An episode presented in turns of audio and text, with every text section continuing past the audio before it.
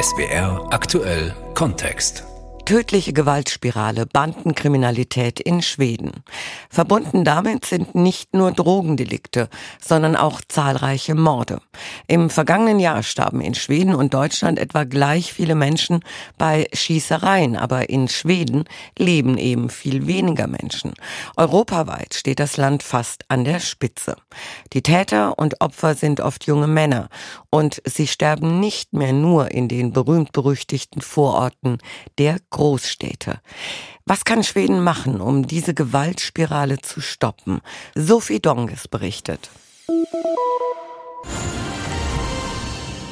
Här ser vi bilder från Eskilstuna där en man i 25-årsåldern sköts ihjäl tidigare idag. Hier sehen wir Bilder aus Eskilstuna. Ein 25-Jähriger wurde heute erschossen. Vid 18-tiden igår fick polisen in larm om en trafikolycka. Enligt uppgifter hade personen blivit skjuten i huvudet när han satt i bilen. Gegen 18 Uhr wurde die Polizei zu einem Verkehrsunfall gerufen.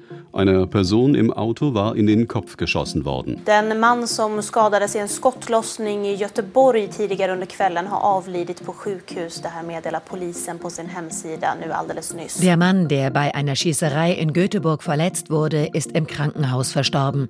Das teilte die Polizei gerade mit. Jede Woche wurde in Schweden in diesem Jahr mindestens ein Mensch erschossen. 30 waren es bis Mitte Juni.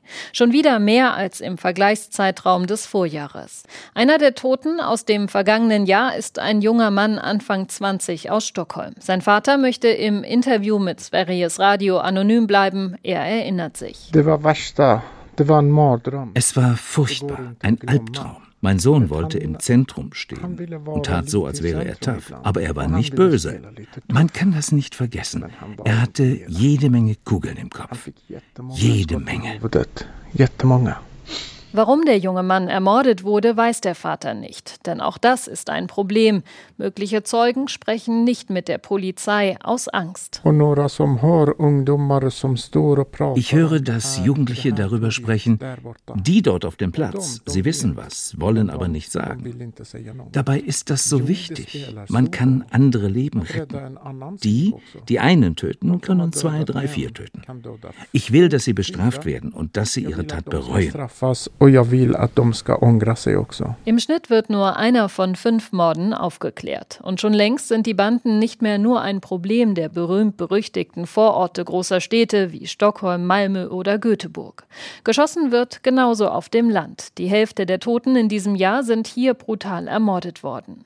Ministerpräsidentin Magdalena Andersson von den Sozialdemokraten fasste die Situation Ende April so zusammen. Dass sich diese Kräfte in unserer Gesellschaft festsetzen konnten, beruht im Grunde darauf, dass die Trennung sich so ausgebreitet hat, dass wir jetzt Parallelgesellschaften in Schweden haben.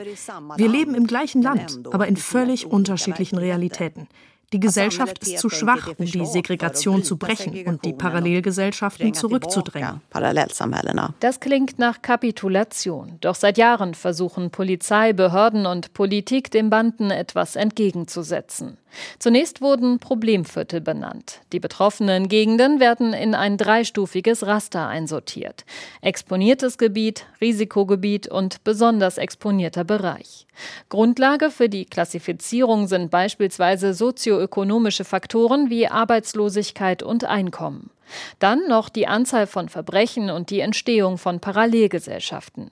Je nach Grad der Klassifizierung wird entschieden, wie viel Polizei dort präsent ist und welche präventiven Maßnahmen eingesetzt werden. Doch was genau bedeutet das für die Viertel und wie könnte Schweden den Ausweg aus der Gewaltspirale schaffen? Polizisten, Lokalpolitiker und Bewohnerinnen aus einem der Gebiete könnten eine Antwort liefern. Ich fahre nach Burlänge, in eine Industriestadt mit 50.000 Einwohnern. Sie liegt gut zwei Stunden Autofahrt von Stockholm entfernt. Vom Protz und Glanz der schwedischen Hauptstadt ist hier nichts zu spüren.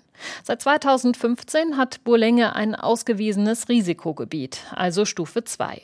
Es handelt sich um den Stadtteil Scherna-Enger. Schießereien gibt es hier so gut wie nie, aber beispielsweise Drogendelikte, eine hohe Arbeitslosigkeit und Anzeichen für eine Parallelgesellschaft.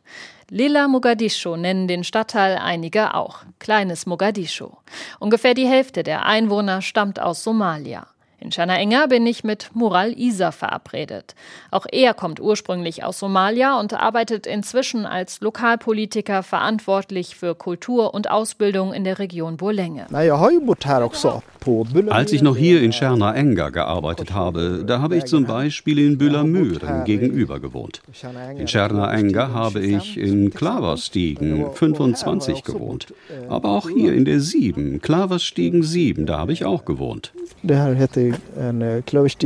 Moral Isa zeigt auf verschiedene Eingänge der Wohnblocks. Dreistöckig, viele Satellitenschüsseln an den kleinen Balkonen, dazwischen Grünflächen. Das Wetter ist schlecht, wenige Menschen sind draußen. Gemeldet sind in Tscherna-Enger um die 3000 Bewohnerinnen und Bewohner. Laut Schätzungen könnten es jedoch bis zu 10.000 sein. Die Wohnungsbaugenossenschaften sagen, dass der Wasserverbrauch deutlich höher sei als das, was man bei 3000 Menschen erwarten könnte. Wie viele hier leben, weiß niemand so genau.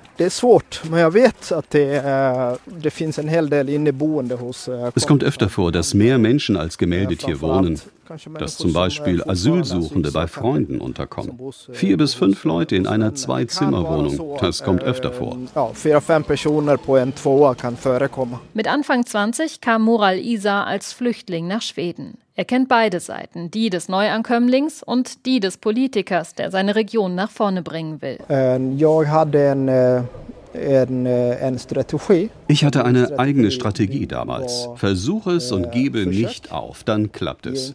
Man muss es versuchen. Und dann kann man ein, zwei, dreimal scheitern.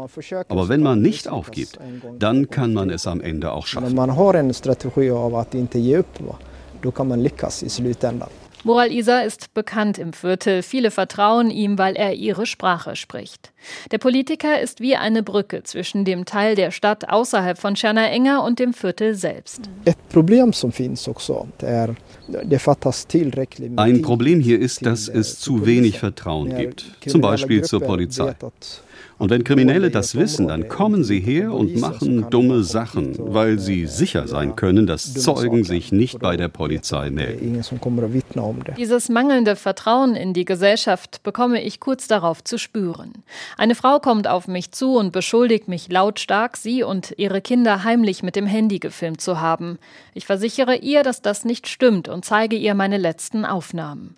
Dann erkläre ich ihr, dass ich Journalistin bin und mehr über diesen Stadtteil erfahre erfahren möchte. Sie überlegt kurz, holt eine Freundin und beide geben mir ein Interview. Nur anonym, ihre Namen wollen sie nicht nennen. Die beiden Frauen, Anfang und Ende 20, stammen ursprünglich aus Somalia und wohnen seit über zehn Jahren in Scherna Enger. Also immer, wenn ich im Radio oder im Fernsehen höre oder bei Politikern, was hier passieren soll und dass es unsicher ist, verletzt mich das. Man fragt ja nie uns. Man hat ja aldrig frågat dem, also, vad folket här tycker. Sie sehen sich und ihren Stadtteil oft ins falsche Licht gerückt. Hier könne man nachts um zwei Uhr alleine rausgehen, ohne Angst zu haben, wiederholen beide öfter. Sie fühlen sich sicher.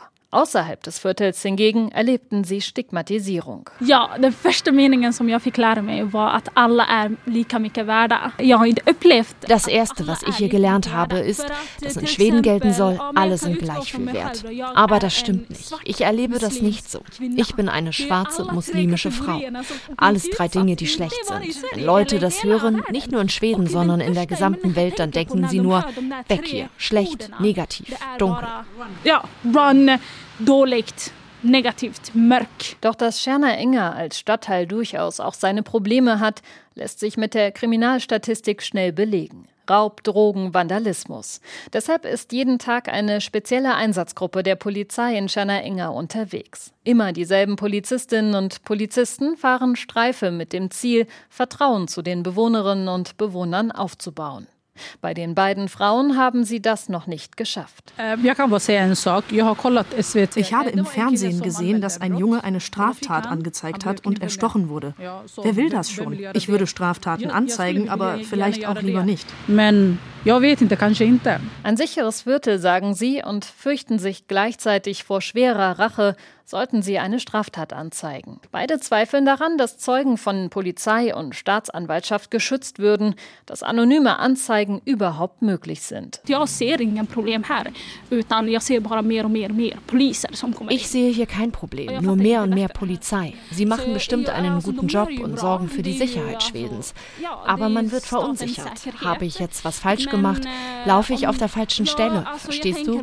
Man vertraut der Polizei einfach weniger, wenn die hier plötzlich so auftauchen, wie die da drüben, siehst du, die sich da einfach so hinstellen. Man litar ju mindre på polisen när de bara dyker ja, ställer sig, som du ser. Sie zeigt auf vier Polizistinnen und Polizisten, die in einer Gruppe vor einem Supermarkt stehen.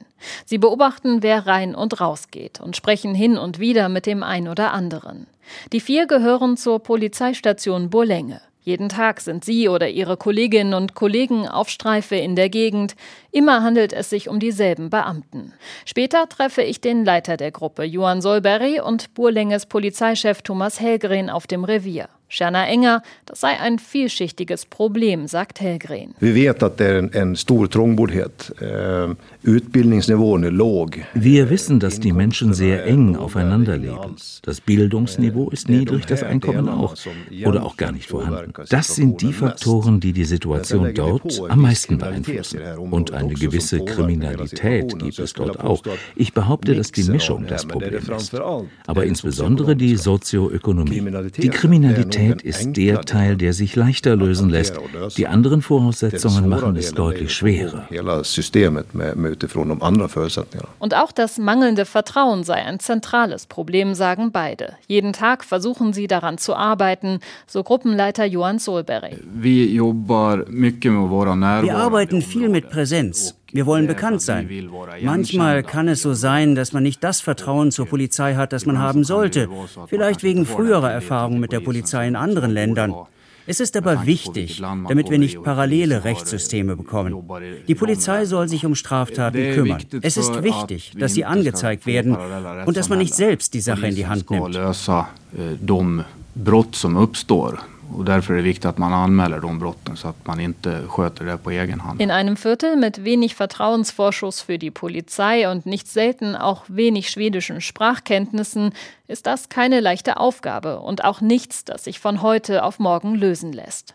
Ein wichtiges Puzzlestück sind die Bewohnerinnen, berichten die Polizisten. Im letzten Sommer sind Polizisten mit Steinen beworfen worden. Und da kamen einige Mütter aus den Häusern und haben sehr dazu beigetragen, dass sich die Situation wieder beruhigt hat.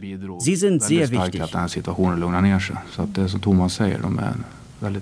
Polizistinnen bieten beispielsweise auch Gruppen für junge Mütter an, denn sie wollen gleich von Anfang an mit ihnen ins Gespräch kommen. Die Pandemie allerdings hat viele dieser Bemühungen für lange Zeit ausgebremst. Die kriminellen Karrieren beginnen meist schon in sehr jungem Alter. Das ist nicht nur in Enger so, sondern in ganz Schweden. Bereits Achtjährige werden von kriminellen Banden angesprochen für kleinere Dienste. Natürlich auch mit dem Ziel, perspektivisch für Nachwuchs zu sorgen. Und Kinder und Jugendliche seien leichte Beute für die Kriminellen, glaubt Polizeichef Hellgren. Denn wer ausgegrenzt ist, wenig Geld hat, ist offen für ein schnelles Geschäft. Du hast vielleicht kein Geld, keinen Einfluss, nicht das soziale Niveau wie andere in deiner Umgebung. Und dann kommt ein Typ und sagt, nimm dieses Paket und bring es dorthin. Du bekommst 50 Euro oder vielleicht sogar 100. Da kann man gut verstehen, dass ein Jugendlicher das macht. Und da müssen wir ansetzen, dass sie sagen, nein danke, kein Interesse. Die Polizeigruppe, die in Tschernaenger arbeitet, ist derzeit unterbesetzt. Zehn Polizistinnen und Polizisten sollen es irgendwann mal sein. In ganz Schweden soll die Polizei deutlich verstärkt werden, denn im Vergleich zu anderen europäischen Ländern gibt es hier nicht besonders viele Beamtinnen und Beamte, im Gegenteil. Doch Polizeichef Thomas Hellgren aus Borlänge sagt auch, Quantität alleine reicht nicht. Mehr Polizistinnen und Polizisten müssten ausgebildet sein für kritische Gebiete wie Scherner Enger. Und im Idealfall sollten einige von ihnen von hier stammen. Aber so weit sei man noch nicht. Das scheitert oft daran, dass Menschen eine kriminelle Vergangenheit haben. Es scheitert an der Staatsbürgerschaft, aber auch am Bildungsniveau. Leider. Es wäre ideal, wenn wir Menschen von dort bei uns hätten, die eine Brücke zu den Bewohnern schlagen würden. Aber es scheitert oft an so vielem. Mehr Polizei und härtere Strafen, das scheint eine Lösung zu sein, glaubt man der Politik. Sowohl die regierenden Sozialdemokraten als auch die bürgerliche Opposition halten das für eine gute Idee. Und einiges hat sich in den letzten Jahren bereits getan. Das Jugendstrafgesetz wurde verschärft, Abhörmaßnahmen können leichter eingesetzt werden. Anders Thunberg ist Polizeichef von ganz Schweden und verantwortlich für 22.400 Polizistinnen und Polizisten. Wir treffen uns im Polizeipräsidium Stockholm zu einem Pressegespräch, das seit einigen Monaten jede Woche stattfindet. Das Interesse bei den Medienvertretern ist groß und auch dieses Mal wollen fast alle Anwesenden über die Bandenkriminalität sprechen. Direkt kommentieren will Polizeichef Anders Thunberg die politischen Maßnahmen und Entscheidungen nicht, zumindest zunächst nicht. Ich bin kein Politiker, ich bin seit 42 Jahren Polizist und wir geben unser Bestes. Die Polizei muss gestärkt werden. Schweden gehört zu den Ländern mit den wenigsten Polizeikräften in Europa und das obwohl unsere Bevölkerung wächst und die Kriminalität zunimmt. Und es sei falsch, sagt er, nur auf die Polizei zu zeigen, denn Kinder und Jugendliche müssten bereits ganz früh angesprochen werden, damit damit Hilfe vor der ersten Straftat bereitsteht.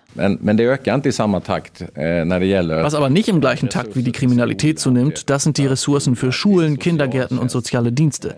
Die müssen mit den ganz Jungen arbeiten. Das ist eigentlich nicht die Aufgabe der Polizei. Meine Leute da draußen schreiben mehrere hundert Meldungen jeden Tag an die Sozialbehörden über junge Menschen, denen es schlecht geht. Über die, von denen wir wissen, dass die Kinder Kriminelle werden, wenn niemand eingreift. Da muss die ganze Gesellschaft mithelfen und wir müssen auch unseren Job machen und mehr werden. Auch der Lokalpolitiker Mural Isa glaubt, dass das Problem so vielschichtig ist, dass es keine einfache Lösung gibt. Nur gemeinsame Anstrengungen aller Seiten könnten die Situation verbessern. Es braucht radikale Veränderungen in der Art und Weise, wie mit den Menschen hier gesprochen wird. Man muss einen Dialog führen. Polizei und Bewohner müssen noch enger zusammenarbeiten, mit deutlicher Ansprache. Um die Arbeitslosigkeit zu senken, müssen Unternehmen in der Region sich öffnen und den Bewohnern eine Chance geben, damit sie praktische Erfahrung sammeln können. Es braucht ein Wir-Gefühl. Man muss das Problem sehr, sehr ernst nehmen. Problemet på största allvar. Die beiden Bewohnerinnen aus Tjärna Enger hätten vermutlich genickt, hätten sie Moral Isa zugehört. Auch sie vermissen etwas wie ein Wir-Gefühl. Nicht nur die Migranten, auch die Schweden sollten alle zusammenarbeiten für eine bessere Gesellschaft. Ich will, dass man wirklich beide Perspektiven berücksichtigt und dann das Problem gemeinsam löst. Ideen gibt es viele und auch schon schon erste Ergebnisse. Schärfere Strafen auch für junge Täter, mehr Polizei als früher und auch mehr Überwachung. Trotzdem kann man davon ausgehen, dass auch in diesem Jahr die Zahl der Toten durch Schusswaffen wieder ansteigen wird. Doch wann ist die Trendwende zu erwarten? Anders Thunberg, der Polizeichef des Landes, kann es nicht sagen. Ich kann das nicht sagen. Es wird lange dauern. Solange mehr Kriminelle von Banden rekrutiert werden, als neue Polizisten eingestellt werden oder andere Stellen gestärkt werden, wird es so weitergehen und vielleicht noch schlimmer werden. Wir haben eine Chance, aber es wird lange dauern und wir müssen jetzt mit den Maßnahmen starten tödliche Gewaltspirale, Bandenkriminalität in Schweden. Das war SWR aktuell Kontext von unserer Korrespondentin Sophie Donges.